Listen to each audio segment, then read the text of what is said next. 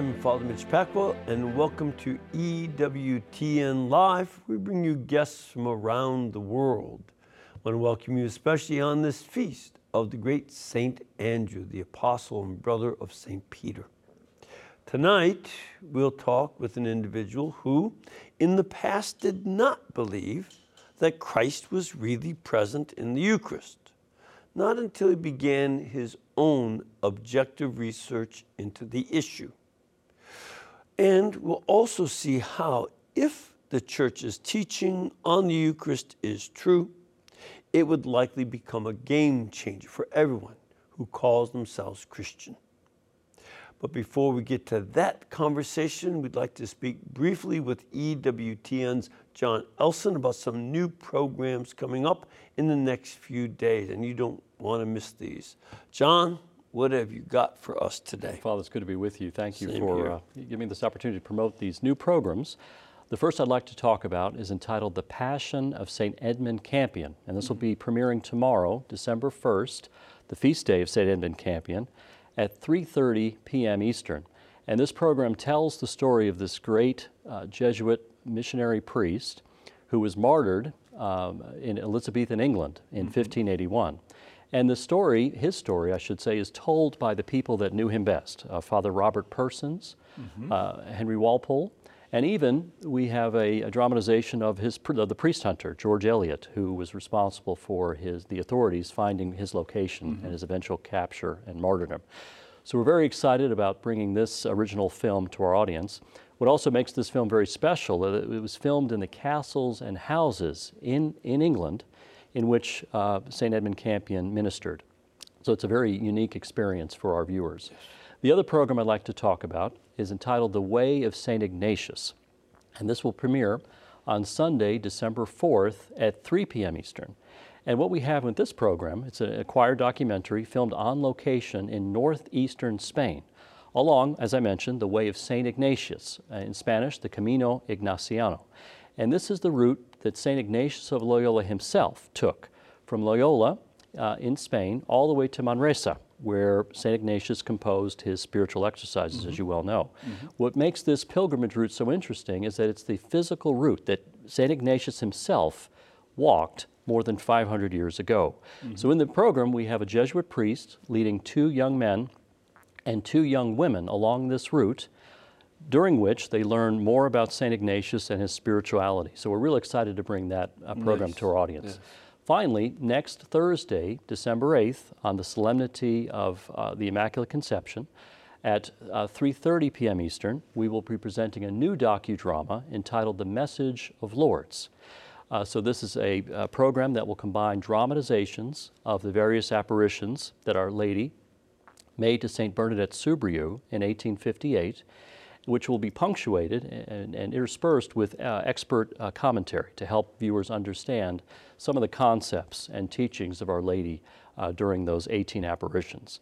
So we're real excited to bring these three programs to our audience, and we're just so grateful to, for, to our audience for their prayers and support that make all of these possible. Oh, no, these look very, very good. And being familiar with especially St. Ignatius and St. Edmund Campion, I'm very happy that we're doing that as well as the Piece on Lourdes. This is terrific.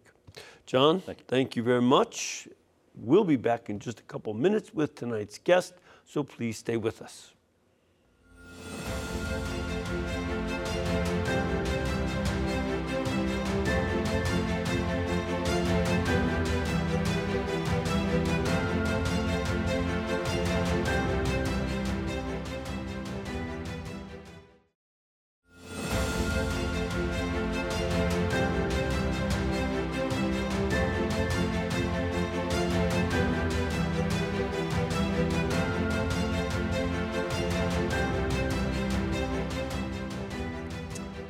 Welcome back. Our guest tonight is a Catholic deacon, and he's been doing what deacons are supposed to do, which is help the faithful better understand the faith and the teachings of the church. Specifically, he is addressing the problem of a lack of understanding and a lack of belief in the real presence of Jesus Christ in the Holy Eucharist. Now, three years ago, A Pew Research study found that more than one third of all Catholics who attend Mass at least once a week believe that the Eucharist is only a symbol. Also, that the bread and wine do not actually become the body and blood of Christ. So, to help people better understand the Church's teaching on the Eucharist and strengthen their faith, he wrote this book called For Real Catholics Presence, Christ's Presence in the Eucharist. So, please welcome tonight's guest, Deacon Dennis Lambert. Deacon, welcome. Well, Good to have be you. here. Thank you for having me. Very much glad to have you here. And, you know, this is uh, the book you wrote um, on Christ's presence. And, you know, you begin in your book talking about this Pew Research. Right. Pro, but before we get to that, I'd like to get to your own personal, because this was something that you also had to confront uh, the faith in the real presence in your own life. How did that come about? Yeah, absolutely. Well, again, the reason I wrote the book was kind of twofold. For the reason that you spoke of, that there is just a giant need, you know, for promulgation of the truth and the real presence of Christ in the Eucharist. And the second reason was because it's personal. It's it's something that you know affected me. I think you- may have mentioned at the, the beginning of the, of the show, I was once a non-believer in the Eucharist, in, in, the, in the real presence of Christ in the Eucharist. Um, and I sh- it shouldn't have happened. You know, I, I was a good cradle Catholic. I came from two wonderful Catholic parents, you know, just very, you know, very faithful. They took us to church every Sunday. You know, the little Lamberts were all spit polished, all ready for Mass. We always stayed. I remember we always had our own pew like good Catholic families, right? We were uh, second row in the center section, you know, and I actually remember my dad. Uh, I wonder if he knows, remembers this or not, but I remember like he'd have this habit of every three seconds kind of leaning forward and back. And I remember always looking up and I would do it with him. So, Dad, if you're if you're watching tonight, something I just thought of. I don't know out of the blue, but I mean, it just just great family. They were very involved in the church. We had a, a Catholic school, grade school attached with our church. In fact, you know, anytime my parents had a party or social event, we'd have a you know a house full of priests and nuns. You know, so I grew up in this this really great environment. Um, I went to that Catholic grade school. Uh, after that, I went on to Catholic high school, Carmel High School in Mundelein, Illinois there two significant things happened in my, my life. I met my wife there, and then I also got really turned on to the whole topic of my faith, the Catholic faith. And that was done through a Jesuit priest uh, who was there, who I had the good fortune of having teach me both my junior and senior year. And he had this credible, incredible ability to, to really you know, talk about faith from both an inward and an outward perspective. There was an intellectual component, you know, looking back, you know, to understand what Scripture says. I remember him talking about you really had to look at the culture of the time, you know, what the Jewish faith believed and all this kind of stuff. And it just lit a fire on me. I was, I, from that moment on, faith, religion was a very, you know, important thing. But again, it also went inward. Uh, he later on married my wife and I, by the way. But, uh, but then I went on to college, you know, and during that time, I developed all these questions about my faith. You know, I had a little. Were, were these questions coming from your fellow students, from your teachers, or where?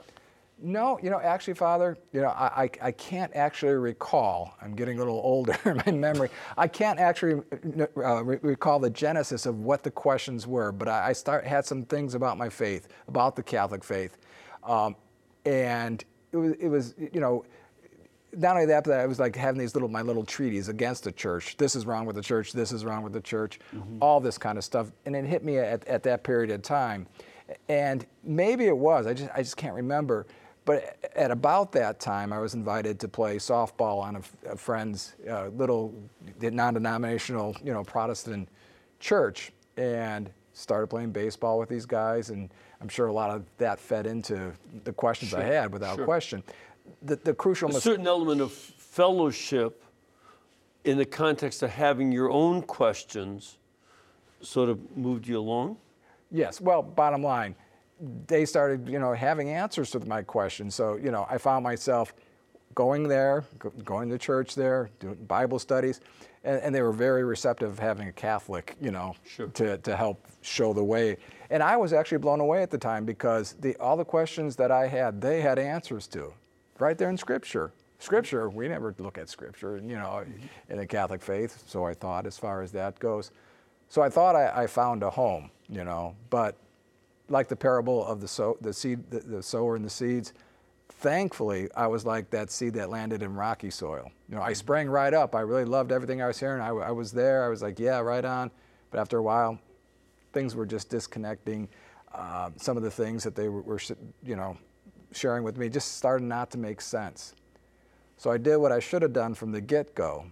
I, I made an appointment at my old parish, my parish, uh, to speak to the new associate there about some of my questions. And that's the mistake. If anyone, you know, if, if you ever have any questions, ask. You know, go to a priest or someone knowledgeable about the Catholic faith. So I make an appointment and I go in there, and guess who is there? The new associate happened to be my religion teacher, Father Tom, from, from high school. I don't know how he ended up as, you know, in a diocese in, yeah. in that role, but there he was, you know, divine intervention, I think and sat down. We spoke. All the questions were answered. You know this. You you are the well. But our Catholic faith is just so deep that you know yeah, if you have yeah, questions, yeah. they're there. So I returned, so kind of returned to the church. I actually remember physically the day I returned to the church. Uh, I walked down the aisle. Kind of, we had a new church. It had a little slope to it, and I saw my mom and dad there. I slid in the pew right behind them. I tapped my dad on the shoulder, and I go, "Dad, I'm back." Get emotional about that. He turned, Father, and he says, I was just praying for you to come back to the church. Wow. I mean, how so th- part of the importance of that is I know so many parents whose children have drifted away. Yeah. Sometimes more today, more often than not, to uh, nothings. Non, none. Yeah, right, nones. Right, right. The non right. anything, uh, because they oftentimes they don't know enough about the faith or about atheism to really make a decision. Or they think they know, but they don't. Yeah, but I think a lot of times yeah. they know they don't know. so they just stay non yeah. until they can get to the point of asking the questions or finding information. But a lot of them just don't know where to start. No. And that's very important that you had enough background to start going back. Yeah, Plus, parents praying for you. Amen. No, eh, again, there I know probably more families where there is somebody left. I think that's probably a common phenomenon. You know, this is such a common thing that we have some, you know, somebody in our families not no longer with us in the church. You know, and St. Monica's getting a workout from me and I'm sure others. Yeah.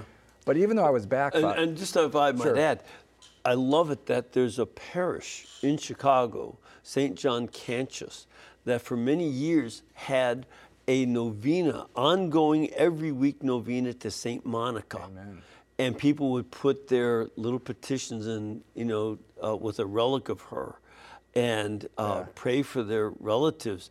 And there was even one lady in her 90s who finally came back to the faith. So it's yeah. very important to I'll, pray. I'll, I'll, talk on that too. Coincidentally, or not coincidentally, uh, we, we have a statue of St. Monica at, at our parish, Corpus Christi Parish in, in Ahwatukee, Phoenix area. And there's a slot there for people to put their their intentions for people, you know, to come back as far as that goes. Well, I think you need to start that novena going over there. Oh, Get people that, praying every week. That's That'd a good. good. If I, if I, while we're on the topic, I just had this experience recently, and then I'll get back to, you know, part two of my back, being back but not being back. Yeah. Uh, I, I, do marriage preparation at, at, my parish, and I had. Um, uh, a woman approach me who I knew, who I know, you know, from the parish, and she said, you know, my son wants to, to come and talk about getting married in the church. And I said, well, that's, that's great, you know. And then she shared with me a story that he had been away for so long, mm-hmm. you know, from the church. She didn't think that there was a chance, although she kept on praying St. Monica. And then she said she was in line for confession one day, and who should show up? His, her son walks in. Hi, mom gets in line and goes to confession. Wow. You, so again, this is this is a story. Can't I, underestimate I, t- I tell people that, that think it's a hopeless cause to keep yep. on praying. Yep. So back, you know, to to seeing my parents, I was actually, you know, this is important, you know, that I was back in the church physically, but I left that experience of that non-denominational church for two years dinged, I came back still not believing in the real presence of Christ in the Eucharist, mm-hmm. having problems with our mother and things like that. I was back for many years, you know, as a cafeteria Catholic kind of guy, you know, not really thinking about it. So even though I was back, you know, outwardly, inwardly, there's still some more work to oh, do. A lot of work to be done. Amen. Amen. Yeah, and from talking to most wives, they think that their whole life their husband has work to do. But that's another question. yep. So here, um, I, I, the issue of the Eucharist is not just a problem you had. This is, uh, the, tell us a little bit about this Pew research. What, what was going on with that? Well, again, you kind of nailed to me what, what, the most important part of that research was. In 2019, they did a, a, survey, and they are well regarded as a company that does valid and good surveys. Right. Yeah, the, the thing that made the news was that the, the survey found that two thirds of all Catholics don't believe in the real presence of Christ. I didn't have such a hard time with that because the reality is a lot of people are Catholic just in name. They, yeah, they don't go to church. They're anymore. baptized, and there's someone, someone, you know, they don't go to church. And you know, what's your faith background? Oh, I'm Catholic. So that wasn't. I mean, it's still sad. Don't get me wrong, but the harder data that I found that that that, that really kind of affected me was what you shared. That one third of all people who attend Mass regularly, Catholics attend Mass, don't believe in the real presence. They believe it's a, it's, it's a symbol. Yeah, they're at Mass on Sunday usually. All right. And they're there quite a bit, now at least once a week.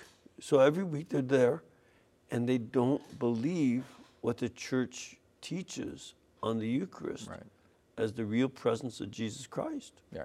Now, so I, I, said it affects me. It affects me now, but I was one of them. I, I, under, I understand totally, you know, how this can be because there I was. There I was, to the point where, again, I, I, maybe I should put this in my story about well, I'm still in that story, you know, just about my, my faith journey. You know, I had a moment, you know, with my children.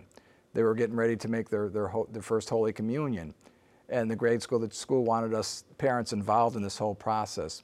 One of the things they asked us to do was create a communion banner. We've all seen them, the nice little banners. You put them outside the, your pew and your family sits there. Um, so they wanted us to, do, to design the, the, the, the banner, create it, and most importantly, sit down and talk to your kids, your children, my children, about what it means, what, what's on that banner and what communion means. I was the designer. My wife, she was the artist on it, but I told her what to put on it. And then I was the one who sat down with my children. What I had on there was the words, I remember. And there's a chalice and uh, my sons and daughters' names. And there's nothing wrong with I remember except that this was very intentional on my part. When I sat down and talked to my children about making their first Holy Communion, I talked about how it is a remembrance of what Jesus did. When you receive communion, remember what Jesus that he did for you, that he died on the cross and, and this, that, and the other thing. Not a peep for me was about you are receiving our Lord. And that to me, to this day, that is something that just crushes me, that I left out the most, the, the, the truth you know, because I didn't believe it. I think when people focus on their remembering and making Christ present, it's a bit of a slip into what was once called the Pelagian heresy. In other words, basically, it's I'm doing the remembering and I'm making Christ present. Yeah, well, right. That doesn't work. And that's not the truth. Right. It is the word of Jesus Christ, the intention of Jesus Christ. This is my body. Right. And it's the action of the Holy Spirit. That's why the priest places his hands over the gifts right before the consecration in the Roman rite. In the Eastern rites, they do it right after the consecration. Uh, we in Maronite rite, we flutter our hands to show the coming of the Holy Spirit. In either case, it's the power of God, the Holy Spirit, that changes the bread into the body of Christ and the blood in, uh, from his wine, uh, from the wine to into his blood. And it's not my act of remembering, it is what God is doing that is key. Amen. So this th- this is something that you needed to fill in for your for your own children uh, at their first communion, eh? Right. Well, again, at, at that time, I, I, I bel- believed I was telling them the truth. You know, I believed that Sure. that I, I was setting them straight, the reality of, of, of a symbol. You know, now I look back and, and it pains me to think that I, that I withheld th- this this crucial truth. So yeah. Yeah, yeah. Well, this is something, though, I don't think you're alone. Obviously, you are not alone. If two thirds of Catholics who go to church on Sunday don't know or believe this, and I don't think it's a willful rejection. No. I don't think it's uh, when it's a good distinction for our audience to pay attention to.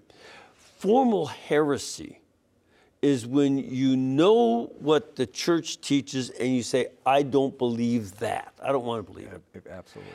Informal heresy is that, well, I didn't know that that was what we were, we were supposed to believe. I, I just didn't know. And, and it's still incorrect that you know not to believe it, but that's called informal heresy, and it doesn't have the kind of um, onus, the, the kind of uh, culpability of formal heresy. Right.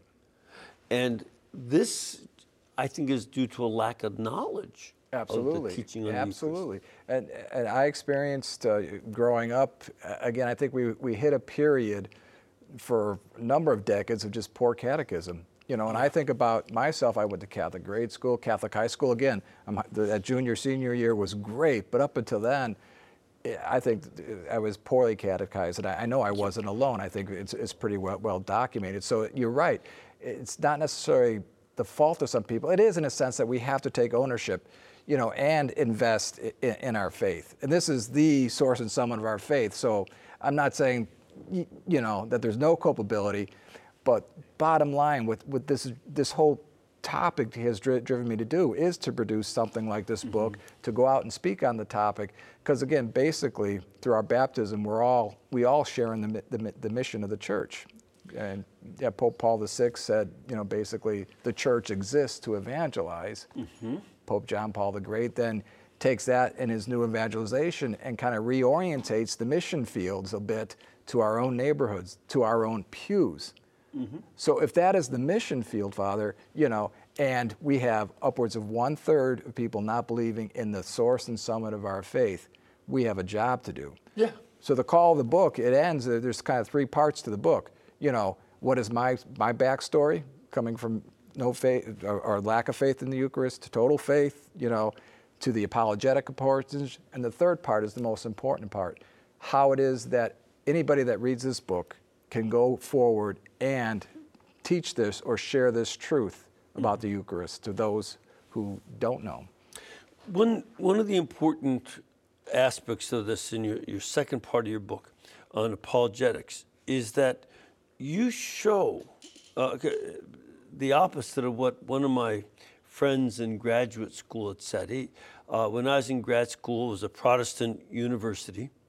And he said, Oh, you Catholics invented this idea of transubstantiation in the Middle Ages. I got the same And- thing when I was at that church. yeah. Right, Right. right, right. This is their standard belief. Is that true? No, and you know, and you know it. He's playing coy right now. Yeah, I- Yeah, absolutely not. And that's what my search, because again, that was something that was drilled into my head that that the Eucharist is the theology that was made up, you know, at some council in the church, Mm-hmm. you know, blah blah. blah. So that that sent me in part searching too. And no, if you, you it, it traces back to Jesus. I use an analogy of a relay race in that that apologetic section. Um, and basically, I think it com- it, it puts everything in nice, neat compartments for us to understand, but also shows the continuity of the truth. So I use the image of a relay race. Relay race has four legs, right? But it's one continuous race. So leg one is Jesus. What did Jesus teach? So we examine John 6, the Last Supper, even the Our Father, you mm-hmm. know. He hands the baton off to the apostles. What did they teach? You know, mm-hmm. is it congruent? Is it the same as what Jesus? Answer is yes. they hand that baton off and never drops to the early church fathers. And I love the early church fathers because we have so much or so much of their writings, you know, scripture, there's a lot there, but the, writings of the early church fathers, every one of them, you know, pr- promulgates this belief, the truth that, that what Christ taught. It all goes back to what Christ taught.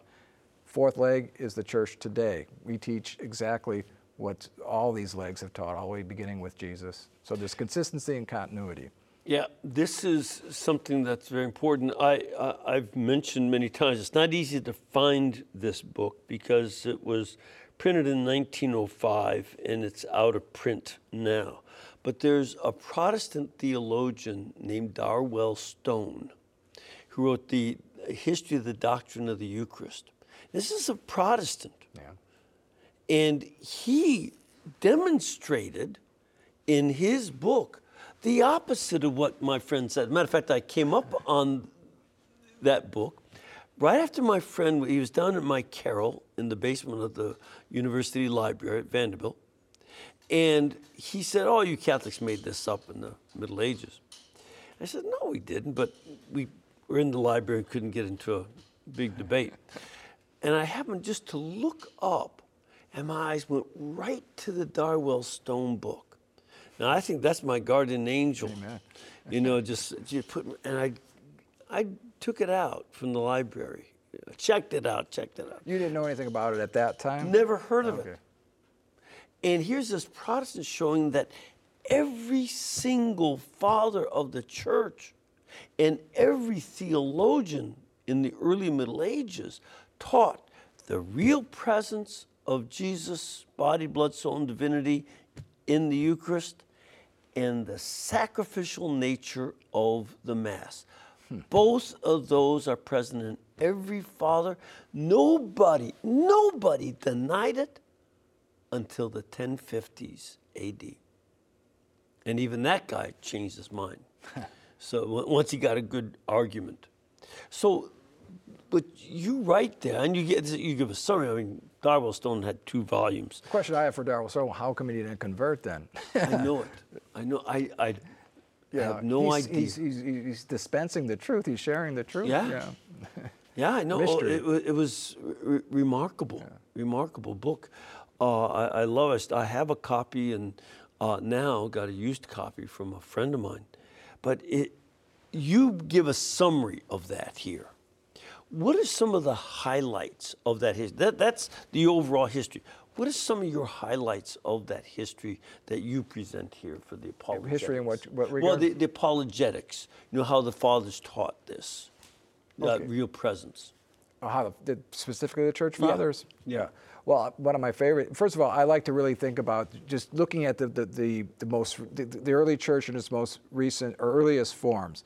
Like say, if I go into the apostles, I, I like to point to Saint Paul because Saint Paul was writing First Corinthians, for instance, Yeah. just 20 years, 20 years there, give or take, after Yeah. Christ died on the cross. Right. That's that's the church in diapers. You know, that's that's total.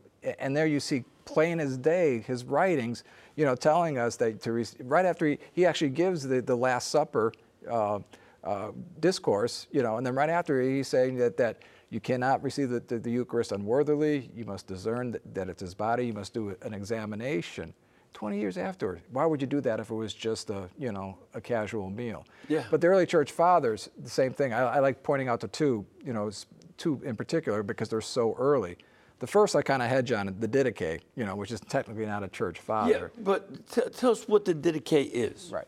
Well, it's a, it, in Greek it, it means teaching, and it, it was known as the teaching of the twelve apostles. Mm-hmm. Right. And it's recognized as the first liturgical manual. Some people will say it of the church, whether that's, but, but it's often tagged that way. Right. Uh, correct me if I'm wrong. Scholars say that it was written between 90 and 110 AD. Yeah, and some say even late 60s. You Seriously? Some, oh wow. Oh, yeah. That few- makes the story even better. Yeah, some some people put it as early as the late 60s. A number of others put Right. it in the 90s to 110. But you know, it, it, it varies uh, a bit because it doesn't have a date on it. Yeah, exactly. Copyright. yeah. yeah, but, but but it's remarkable because in it there's a lot of like um, uh, liturgical things, uh, uh, how to baptize, and there's two chapters, chapter nine and fourteen, that take on the Eucharist. And we say chapters, it's not like ten pages each; it's like No. a paragraph each But in chapter 9, you read it, and it starts out, it sounds like it's a Eucharistic prayer. It could have been the first Eucharistic prayer. Mm-hmm. You know, mm-hmm. I, I, don't know. Yeah. Uh, and then it, it, ends with saying that you have to receive the, the Eucharist worthily. And then chapter uh, 14, it goes on to even it, kind of those same type of things, but it also says that you must confess your sins before receiving the Eucharist. You know, if you have anything going on with your neighbor, go rectify that before you partake.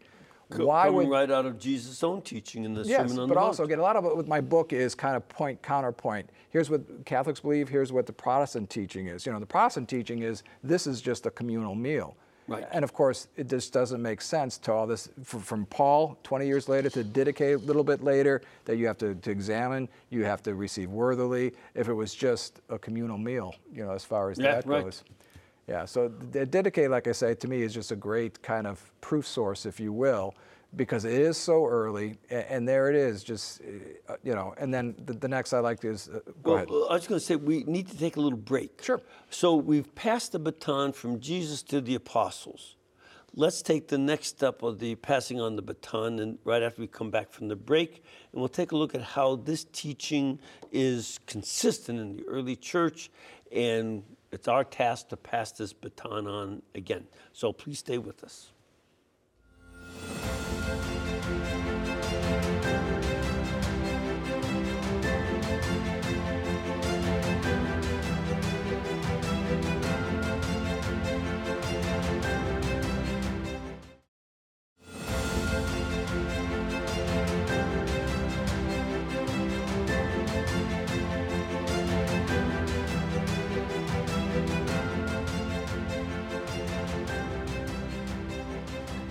Welcome back. We are discussing a book called For Real Christ's Presence in the Eucharist, and it's by our guest, Deacon Dennis Lambert. Now, you can get this at EWTNRC, where it is item number 8539. 8539. And, you know, you, you might also, to, as a complement to this book, take a look at my book, The Eucharist a Bible study for Catholics.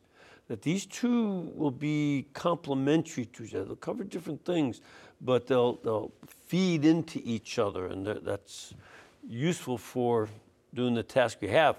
You focus much more than I do on the fathers, and I'd like you to get back to that. You know, the, the St. Paul picked up the baton from our Lord and right. taught the Eucharist. In fact, his line uh, whenever you eat this bread and drink this cup, you proclaim his death until he comes again. That, we use that in the liturgy as one of the acclamations. Right. It comes right from 1 Corinthians chapter 11. But then you mentioned the Didache, this very early liturgical instruction. Right. And then um, some of the other, uh, the, the next generation, uh, like St. Ignatius of Antioch, Antioch right. who died in about 107 right. uh, AD. He was martyred in Rome, but he was from Antioch, Syria. Right. What was his approach to right. the Eucharist? Yeah, I, I, love that's actually my lead off, you know, um, church father, if you will, in, in sure. the book because of the early dating. Not only because the early dating gives us so much more validity, not just the date, but who he was. He was ordained by Peter. He was a disciple exactly. of John. So he, he's at the feet for 20 years learning from, from John, mm-hmm. who wrote the Gospel of John, who was there at the Bread of Life discourse, et cetera, et cetera. So, I mean, what more reliable source do you have? So, does, is, are his sentiments, what he writes, what he believes, congruent with, you know, the apostles, with Jesus? Mm-hmm. Absolutely. In 107, he, w- he was on his way to be martyred, you know, and, and he wrote seven letters to, to his various churches. And we have those letters. You know, to, to, the church in Antioch, he writes you know, about the, the body and blood. This is the, I'm paraphrasing, this mm. is truly the, his body. And for, or for, for he say, what he yearns for to eat is the flesh of the, of the Eucharist, which is Christ himself, mm-hmm. the blood of Jesus. It's very plain, plain as day. And, and he makes the point that it's the same body of Christ that died on the cross. Yes, thank you for helping me. yeah, yeah, clarify yeah. that. That's a that's a, a, a very important, you know, doctrine. Right. That's the same body. It's not some spiritual, you know, feeling. Right. It's the, that's the body of Christ that it, we celebrate in the Eucharist and we receive. Right. Then he also writes the Smyrnaeans, you know, again about the need. The, first of all, we think this is kind of a new thing in terms of people not believing the Eucharist. He, he talks about in that letter about people who did not do not believe in the real. I'm, I'm paraphrasing. Yeah, yeah, yeah. He says who have heterodox opinions of the Eucharist must not receive it. So even back then, there was people who did not believe in the real presence. Well, why is he bringing it up if the, what the church, you know, if the church is teaching, you know, this is the real presence? So he brings that up and then he, he brings up, um, again, that it's only valid, the Eucharist or, or the, the, the, breaking of the bread, if it's presided over by a bishop or someone he appoints. Mm-hmm. Once again, if this is just a mere communal meal, none of this makes sense, you know? And not only, but he says that you have to be in union with the bishop and the presbyterate. That, yes. that is the assembly of the priests and the deacons. Right. It, all this has to be done with the unity of the church. That's why a lot of people have trouble with our doctrine that, you know, we don't have open communion. No. There is a commitment to the church that this implies. And that's not medieval canon law. That's uh, early second century by bishop ordained by St. Peter. Yes, ex- exactly. And and again, because I run into this all the time as a deacon. Well, not all the time, but I, I, always get a little nervous at a funeral mass, especially if I don't know the, the priest as well who's presiding. Because at such gatherings, you have a lot of people who are not Catholic, right. you know, or who are away from the church. So I always, I'm always make sure they ask, Father, you're going to say something before communion, you know, about, because again, it's not fair. First of all, the Eucharist is, you have to receive it worthily. You have to discern all these things that the early apostles still stand true today in, in order to receive. But it's disingenuous for someone to receive as well on their own part because we believe something totally different if they're Protestant or whatever right.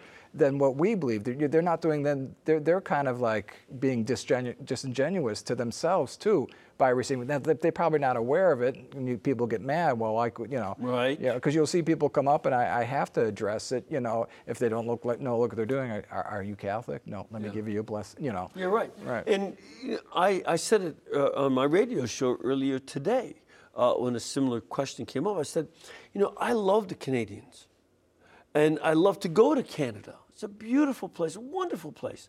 But when I go there, I am not allowed to vote in their elections. And when they come here, they can't vote in our elections. Not because they're bad right. or we dislike them or look down on them, but there's an oath of allegiance to your country that you have to have before you have the right to vote. Right. You have to be a citizen. Right. And the same in the Catholic Church. You have to be a citizen, committed. We pray for the Pope and the local bishop and all the bishops. You have to be in union with them. Right. And this is something that not everybody is. No. So, sadly. It, uh, and I, I said this the other day it's not your doing and it's not my doing. We inherit a problem from 500 years ago. But we have to resolve the problem and not just ignore, well, we'll just be nice to each other. No, right. this is not a party favor. This is the body of Christ. Amen. So this is very important. Now, you know, the, we have just a few minutes left, and I want to make sure that we get to this part that you'd have that's extremely, uh, this is the, the punch, I think, of your book. The baton was passed from Jesus to the apostles. We covered that with Paul and Didache. They passed it on to the next generation right. with Ignatius and Origen and these other people you mentioned. But then it's been passed on to us. What do we have to do now? What is the task yes. at hand right now? The fourth leg is the church of today and make and some people will, will, will, punt or defer that with the church of today you mean the priest and the, the, the, hierarchy no. No. As i mentioned earlier by our baptism we are all called to partake, partake in the mission of the church. So it's, it becomes on us. If this if everything we were talking about is true and the pew research frankly some people will dispute it. Now the numbers that high. The, the sample size was too low. The questions were orientated to maybe have some of these negative responses. Even if that's true, even if you halved the number one third a half of that, don't don't believe that's way too too many. Exactly. And like I say, this is the, the, the pinnacle of our faith. The Catechism teaches the source and summit of our faith. How can we stand idle while our brothers and sisters may not understand or believe as I did that, that this is just a symbol? This is the most important thing because it's Jesus himself. So we have, you know, a mission to bring this forward. It doesn't mean going and clobbering everyone over the head, say, hey, do you believe in the real presence? Well, let me, you know, have a sandwich board about the, the real presence and standing on the street with a bell. No, but God will give you the opportunities. When you're prepared and you're ready, you have your radar up, you mm-hmm. will find your moments to, to share such things. Things come up in conversation. Mm-hmm. The problem a lot of people will have, and they'll say, well, Deacon, this is an awful deep topic. You know, my book is not big by, you know, apologetic yeah. standards, but even trying to, to memorize or to, to regurgitate everything that's in there as far as the apologetics, yeah, I understand. You, you probably can't get that. And what I, what I put forward is a, a, way you can do this to simplify everything is actually going back to that relay format. Because, because if you think about, okay, four parts. What did Jesus teach? What did the apostles teach? What did the early church fathers teach? What does the church teach today? And if you just pick out one or two things, you know, from my book or any book about what did you, you know, what proof do we have that the Eucharist is truly Jesus from Jesus' teachings? Mm-hmm. And then you, you say, and then you can even use that analogy, because again, the, the relay race shows continuity and consistency. Mm-hmm. You know, and that, that's important. You can't drop the baton no, in a relay race. And it never does. Yeah. And you can't take a different baton. Right. And then call it, you know, you have to take the, the baton that was handed on to you. Right. In order to win the race. Right. Is that correct? Exactly. So basically, that, that it's, it's not really that complex, you know, in terms of how can I pass this on. Mm-hmm. Pick one something on the topic of Jesus's, you know, what, what he taught.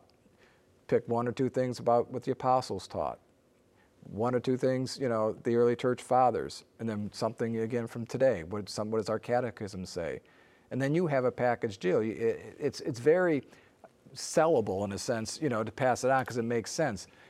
Is this true? Is, is, is it consistent? Well, Jesus taught it has to be. Does it stay the same? Does that teaching stay the same? What do we have as evidence? Just keep it short and brief. You, it doesn't have to be everything that's packed in that book or any other apologetic book. Couple things, too, I would say. Reading a number of books on this topic is a good idea. Yes. Repetition is the mother of learning. Oh, I need it. That's the only way I, I can remember things. Yeah. uh, that and, and, talking about it, speaking about it. Otherwise, I, I forget very easily. Yes. You know, Dr. Brant Pitre has an excellent book oh, on the Eucharist and the yeah. It's, he's superb. Right. It's superb. I try to give a just a focus on biblical passages, you know, because we we live in a, uh, a Protestant culture. You know, even they don't go to church anymore, but it's a Protestant culture. Right. That means religious discourse has to be biblical. So I focus on the Bible. You bring in a, a wider variety of topics here, but all of us are directing toward the same message uh, of we're all passing on the baton in slightly different styles, mm-hmm. but it's the same baton. Yeah, right. That's what's good about uh, your book, right. and that you make it so clear. One of the questions I have for you, though, were you aware when you wrote this that the bishops see the same problem and they were starting this period of three years no. of Eucharistic evangelization? That's divine intervention. You know, I, when I, I, started, I wrote it over the summer last year. Had no clue about the Eucharistic revival. You know, and perhaps that's why I'm here because it's a hot topic. I don't know the, the quality of the book or not, but no, uh, no, yeah, no, yeah, it's very good. I'm, I'm, yeah but yes, yes, I, I had no idea. Of course, now it, it is such a blessing that the church has come to this point where we say we need to blow this thing out, you know. Mm-hmm. And if I may, too, one thing, Father, too, been, we've been focusing on our Catholic brothers and sisters. Mm-hmm. Who, who, who, struggle with this teaching. Mm-hmm. I also want to touch base too on our Protestant brothers and sisters because mm-hmm. you, you, what you said there also registered in, in my, my head is you know the story to them, to relay it to them, you have to be biblically based. And that's what, what I try to do, and Yes. most, most apologetics do. And I approach it with our Protestant brothers and sisters, not as, here, you need to believe this, but so you have an understanding of what we believe. I have a lot of good friends that, that, that are, you know, very good, faithful Protestants. Yeah, yeah. You know, Um, and if they ask, you know, they, they hear about the book, they, they see the show or something like that, and you know, I wouldn't want them for a minute to think that I'm coming down on, them at all. I would love to offer to them what it is that we believe, you know, and that it's scripturally based. Their eyes might go, scripturally based, the Catholic Church, what? And maybe they'll be interested in, in taking a look. Yeah. No, I, I think, uh, and depending on the um, tradition of different denominations, some denominations have uh, no use for the fathers of the church, and they're just not interested in that continuity at all.